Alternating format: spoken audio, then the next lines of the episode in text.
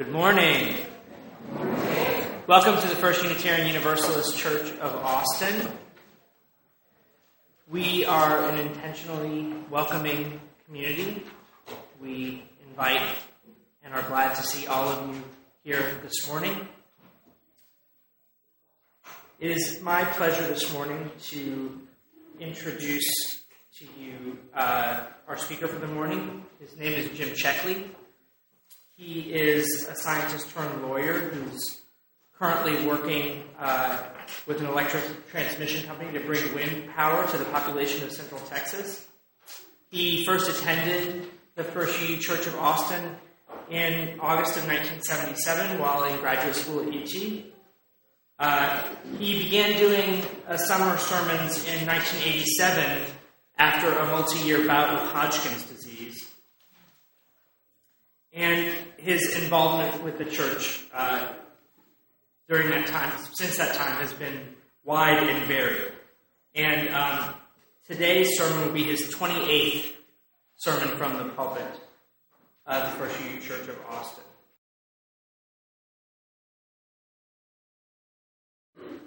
As we enter into this time of spiritual exploration, let us cultivate an attitude of openness to the new, curiosity about the unknown, and wonder for the sacred, however we may find and experience it.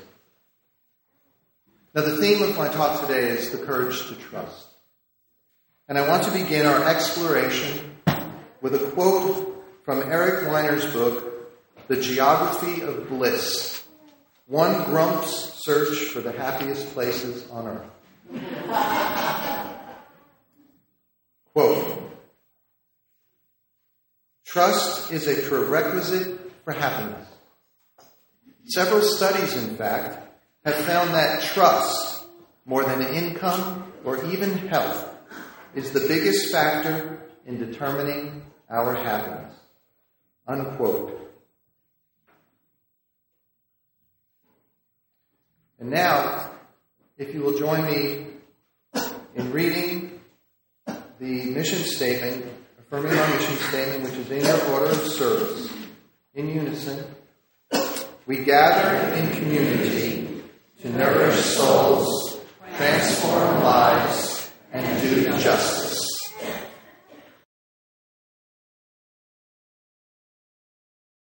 You know, it's, it, it's hard for me to believe that it's 25 years since the first time I got up in this pulpit, only it was in that room, because this sanctuary hadn't been built yet. And when I did, when I was asked to do a service for the first time, I went to our then minister, Matthew McNaught, and I said, Matthew, I need some help. What am I supposed to do with this sermon? And Matthew McNaught said, Well, Jim, I can only give you a little bit of advice, and that is that sermons are supposed to be about God and they're supposed to be about 20 minutes. so I may run a tiny bit longer than that today, and I hope you'll forgive me. There's an old joke, and it goes like this What's the opposite of progress? The answer Congress. Congress has been the butt of jokes for years. But last October, trust in Congress to do the right thing fell to an all time low. Only 9% of respondents to a New York Times poll said that they approved of how Congress was conducting its business. And Americans' trust in their government in general also fell to a new all time low, even below Watergate levels, with just 10% of those polled believing government will do what is right all or most of the time. Now, this isn't much of a surprise, is it? Not for Congress, anyway. What may be slightly more surprising is the fact that Congress and the government have plenty of company. According to the polls, the trust Americans have in just about everything is at an all time low. Let me give you some examples. In late June of this year, a Gallup poll showed that the trust in public education had fallen again with only 29% of the respondents saying they had a great deal of confidence in the public education system. Now, for comparison, this is down from 58% in 1958, when Gallup first began conducting the poll. And to give you just more of a flavor of how pervasive this is in America, I want to give you just a few more numbers. These percentages that I'm about to give you represent the number of people who said they had a high level of trust in the inst- that the institution in question would always or almost always do the right thing. Banks, 22%. TV and other electronic media, 17%. Major corporations, 15%. The press, 14%. Law firms, 13%. And Wall Street comes in dead last at 8%. And of some interest to us today, trust in organized religious institutions is also at an all time low, despite the fact that the United States happens to be one of the most religious countries in the world. Even trust in the future is at an all time low, with a majority of Americans believing for the very first time in recorded history that the next generation will not be as well off as they are. And by all time low, I really mean it. I want to give you some context for this. Consider the following 36% of Americans believe in UFOs and believe that they are spacecraft from another planet. 36%.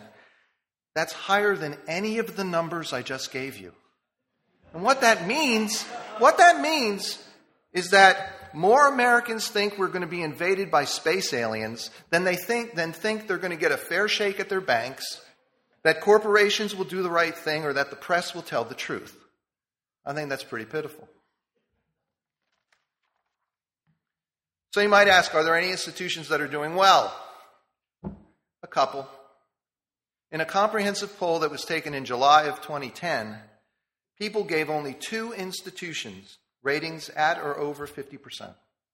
And they were the military at 59% and small business at exactly 50%. And what about the professions? What about the professions? Well, the health professionals still rate very high, doctors and nurses, although those numbers have declined in recent years, along with uh, firefighters, teachers, and pharmacists who also rate pretty high. Now, there's one number that's of very special interest to me, since I am a scientist and have a couple of degrees in chemistry, and that is the fact that the trust in science is also at an all time low. That is, the number of conservatives who say they have a great deal of trust in science has fallen to 35%, which is down 28 points from the mid 1970s. And this was presented in a paper by uh, a guy named Gordon Gauchat that was published in the American Sociological Review and which relied on data from the mid 70s until 2010. According to the paper, the trust that moderates and liberals have in science has remained relatively constant but that of conservatives has plummeted. And bear with me because I want to talk about this just a little bit.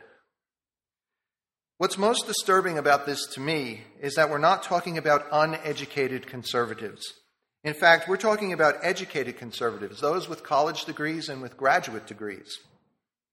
According to Gauchat, conservatives with college degrees decreased in trust faster over the period of time we're talking about than those that only had a high school degree. He finds these results profound because, he says, quote, it implies that conservative discontent with science is not attributable to the uneducated, but to rising distrust among educated conservatives.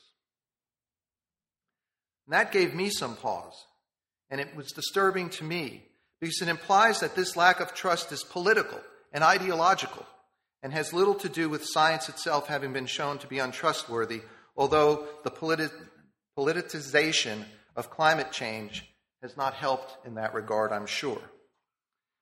What he says is, quote, it kind of began with the loss of Barry Goldwater and the construction of Fox News and all these conservative think tanks. The perception among conservatives is that they're at a disadvantage, a minority. It's not surprising that the conservative subculture, would challenge what's viewed as the dominant knowledge production groups in society, namely science and the media. Unquote. And I would suggest to you that this polarization between the right and the left has, in fact, impacted every single aspect of America and the people's trust in government, institutions, communities, and even themselves. Take, for example, the recent Supreme Court decision on health care.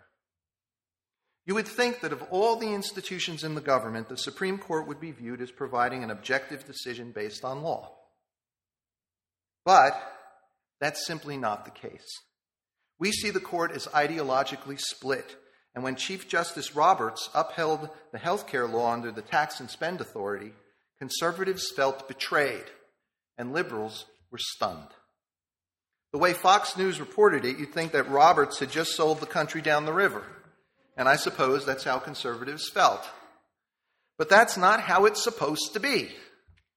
We are so used to an ideological, if not cynical, view of the court that we can't remember well the days when there was at least an outwardly expressed belief that the court would do what was right under the Constitution.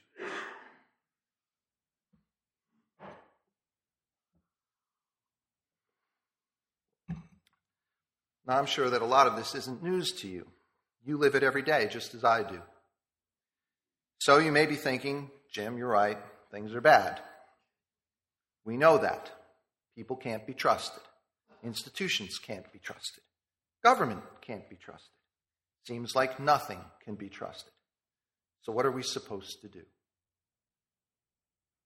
My answer to you today is as simple as it is difficult. Trust anyway. That's the lesson I want to bring to you today. Yes, it's bad out there, and we've been betrayed at every level, but it is important, I would even say imperative, that we regain our sense of trust. I know. Sometimes it's silly to trust. That's one of the lessons of the story of the scorpion and the frog. Sometimes it is silly, dangerous, and foolish to trust. and I'm not, and I get that. And I'm not suggesting that we act foolishly. There is, I think, however, a big difference between having an attitude of trust and being a dimwit and trusting when trust is a silly thing to do. You know, the thing about the scorpion and the frog is that the lesson is that scorpions, and by extension people, cannot help themselves, even if it means their own death. Scorpions sting, and people, well, people betray our trust.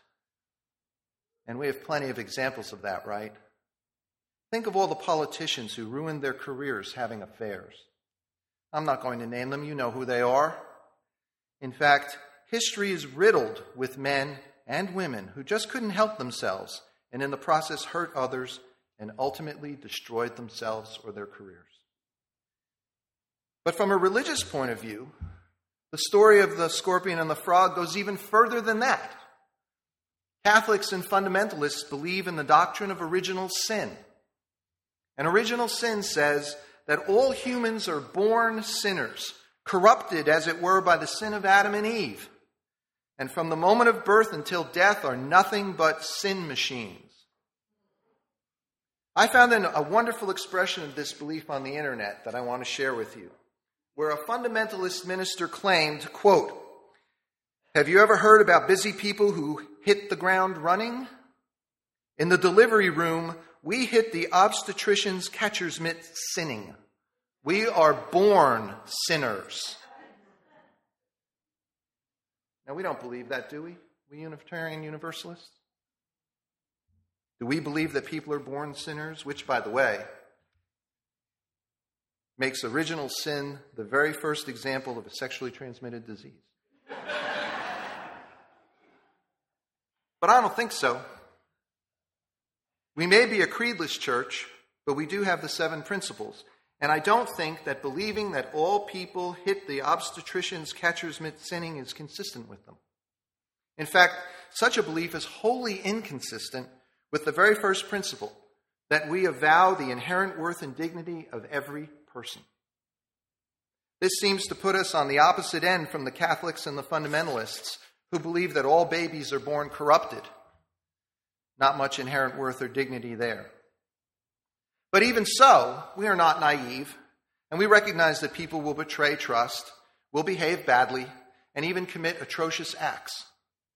But our first principle, our opening position, as it were, is to affirm the inherent worth and dignity of every person. Said another way, we believe we begin with an attitude of trust, and then we go from there. This reminds me of the saying that I put on the cover of the order of service In God we trust, all others pay cash. You've heard it before, right? In Islam, there's a similar saying. It goes like this Trust in Allah, but tie up your camel. I kind of like that one. I even had a t shirt made of it back in the 70s. And the sentiment of these sayings reminds me that Ronald Reagan famously said about a nuclear disarmament treaty with the Soviet Union quote, trust but verify. Remember that? Trust but verify. The notion there, of course, is to move forward, but make sure that you have mechanisms in place to ensure that what has been promised will, in fact, be done. Now, these sayings all make sense to us on a gut level, right? But are they really talking about trust? Are they? Where is the trust if you're going to verify anyway? Might as well just say, we'll agree to your treaty, but only if we can verify because we don't trust you. And I don't know about you, but I don't think God is going to be ordering donuts and coffee anytime soon. So the expression really is pay up now because we actually don't trust you to pay later. And finally, I don't know much about camels, but I suspect that they, like horses, don't stay put unless they are hitched to a rail. And so the expression could very well be tie up your camel because if it runs away, it's your fault, not Allah's, who doesn't seem to care what happens to anybody's camel. Now, I'm making light of this a little bit, but there is a profound question here. A profound question. Can we trust? I mean, really trust. In a world where we know the only things that we can trust 100% of the time are death, taxes, and the Cubs not winning the World Series. now, I made a little joke about that, but I mean it. This is actually a very, very profound question. Because it turns out that trust is essential, essential for all human relationships to work well and for us to actually be happy. And I'd say that makes trust pretty important. And I want to be very clear here what I'm talking about. There are two kinds of trust, I think. There is the common ordinary trust, which I will call transactional or relational trust. This is where you say, Hey, I'll be back at 7 o'clock to pick you up. And lo and behold, there you are at 7 p.m. This kind of trust is founded on reciprocity, fairness, and mutual respect. John Gottman, who is perhaps the most famous marriage counselor in the country, says that we trust in this sense when we believe that the person who we are trusting has our best interests at heart. Or, said another way, has our backs and will act accordingly. This then is the ordinary trust in human relations, and it extends to trusting institutions from this church to the government, to the banks, to the media. It's trusting that they all have our backs and will do right by us. Now, this kind of transa- transactional or relational trust is precious and hard to come by. It's what we Americans lack in relation to our institutions and leaders, and it also seems to be increasingly lacking in personal relationships.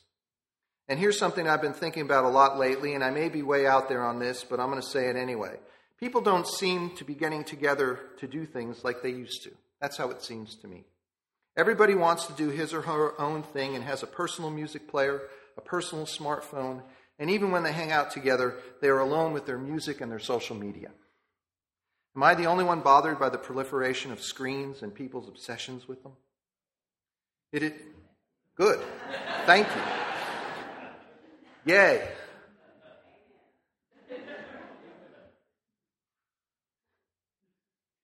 You know, is it really the case that having 500 friends on Facebook means that you have 500 friends? I personally believe that you can't know if somebody is really your friend until they've inconvenienced themselves for you. Are all those Facebook friends ready to inconvenience themselves for you? And how would you know? And here's something for you in the hanging out and getting to know people department. I was stunned when I heard this. Did you know that IBM is now conducting meetings by avatar? No, they are. It's true.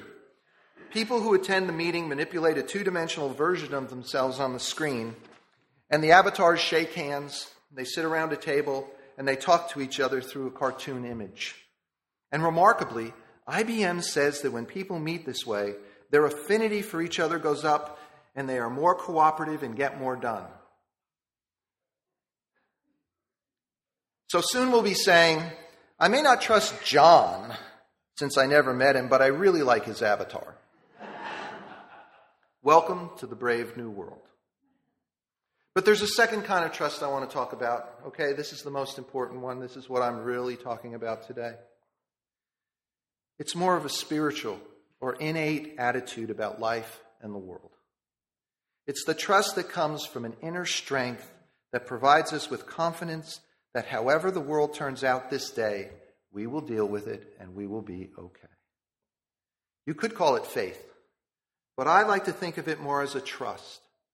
A trust that the world is a knowable, understandable place, that I am an integral part of it, just like our UU principles declare and that each one of us has the ability to create a quality environment for ourselves and others. It's the ability to approach life with a trusting attitude, one that, like our first principle, allows us to view the world, our institutions, and each other with an opening position of trust that we can change the things we can control and have the wherewithal and the ability to deal with those we cannot. And I'm not saying it's easy, but I am saying it's important.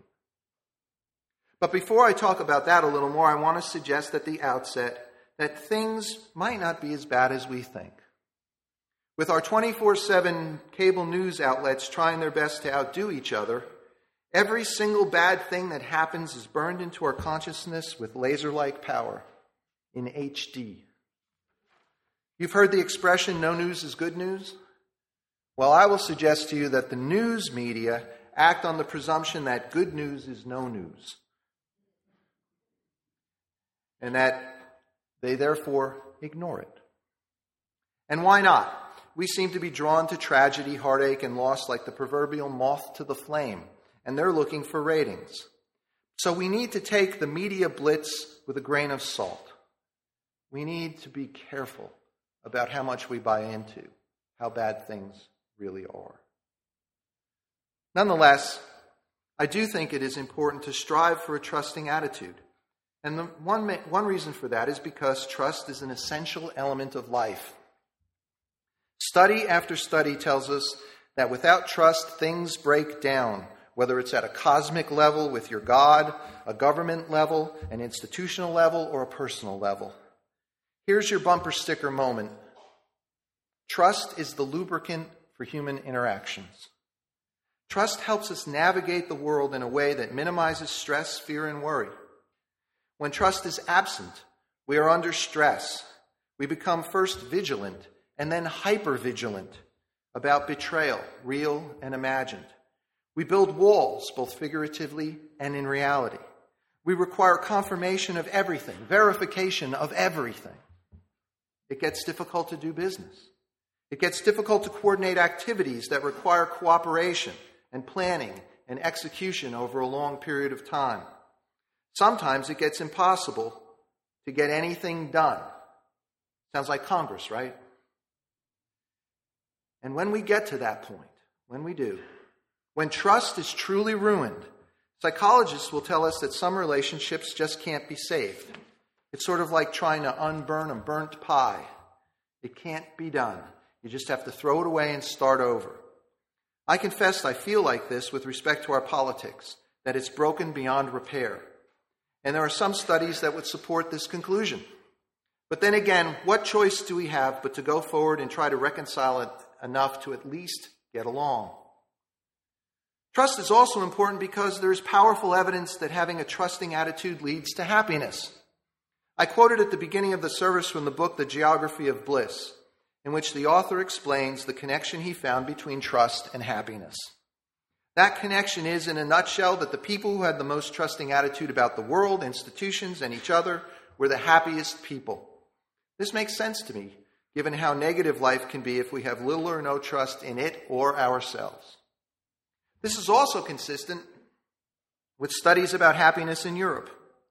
We Americans might think that the people who live along the Mediterranean would have the greatest overall level of happiness, right? Great climate, Mediterranean Sea, all that. But this isn't the case. The Italians and the Greeks are not happy at all. It turns out that the Danes and the Swedes and the Finnish are the happiest, despite living in the cold and the dark.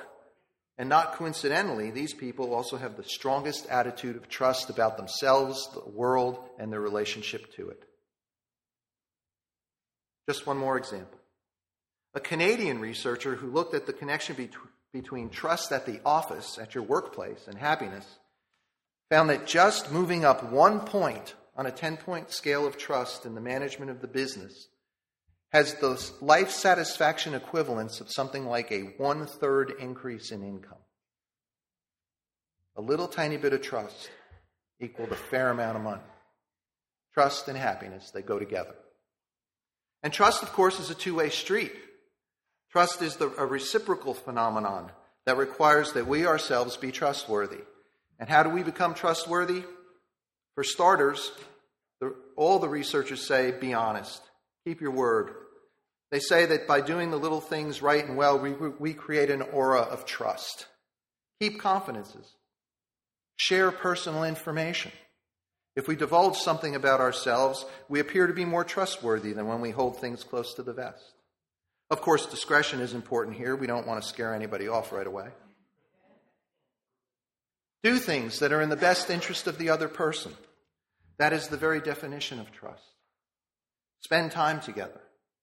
In this era of texting and Facebook, nothing beats actually being together except at IBM. Finally, be real. Apologize when you make a mistake. We are all human and we will all make mistakes. How we handle our mistakes is important. Studies show that doctors who apologize to their patients when they goof up are far less likely to be sued. And remember, people want to trust. We just have to give them good reasons. Finally, having a trusting attitude is good for our souls. It is. By this I mean that having a trusting attitude inures to our spiritual benefit much more than it matters to those who we trust. In this respect, I see trusting others, be they persons or institutions or governments, a little like I see forgiveness. Let me explain. When we forgive, we really need to do it for ourselves, not the other person. Forgiveness takes a load off our hearts and souls and lets us be free of the negativity and stress and anger and pain that goes with carrying a grudge and, having, and being hateful and unforgiving. The act of trusting works in much the same way, I would suggest to you. Trusting, trusting, even in the face of betrayal, allows us to heal, gets rid of the stress and negativity, and provides a positive psychological environment. Trusting allows us to view the world through lightly tinted rose colored glasses, as it were, and provides a faith in the unfolding of events in our lives that let us, lets us approach life with a better attitude and, it turns out, a better opportunity for happiness. And again, I will emphasize that I'm not saying we should act foolishly or naively, far from it. We need to be sensible and take precautions and enter into our transactional and rational trust deliberately and with our eyes wide open. But the courage to trust from a spiritual or innate, innate point of view is more of a perspective a way we choose to look at the world as we live our lives. For you see, courage is not about ignoring reality or denying anxiety. It is instead the will to act in spite of reality and anxiety. That said, the courage to trust is choosing to empower yourself, choosing to empower yourself and your choices rather than sinking into cynicism and negativity. And here's my last tidbit of the day for you. Psychologists tell us that the marriages and friendships and relationships that last the longest and are the happiest are those where the participants view each other through lightly tinted rose colored glasses.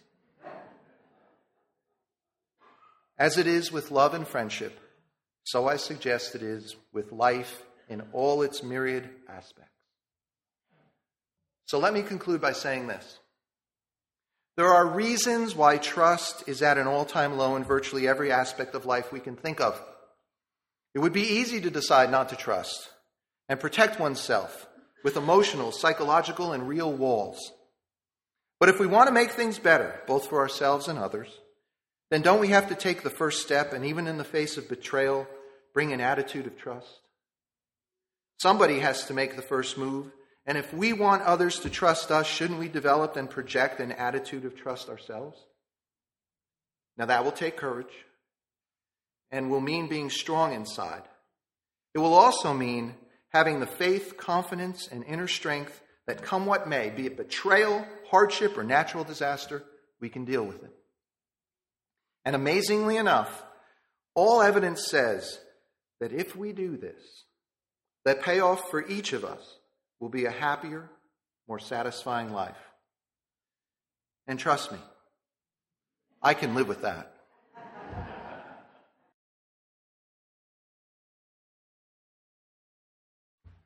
I was an acquaintance of the late Carl Sagan. During one conversation with him,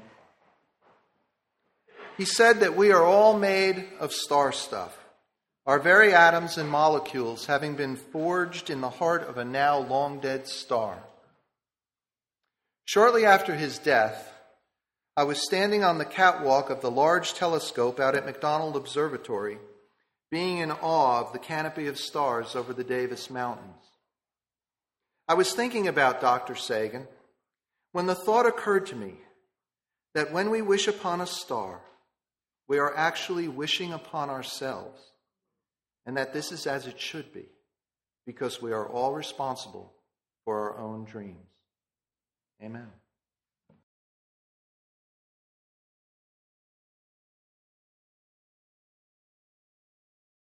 This is a presentation of the First Unitarian Universalist Church of Austin.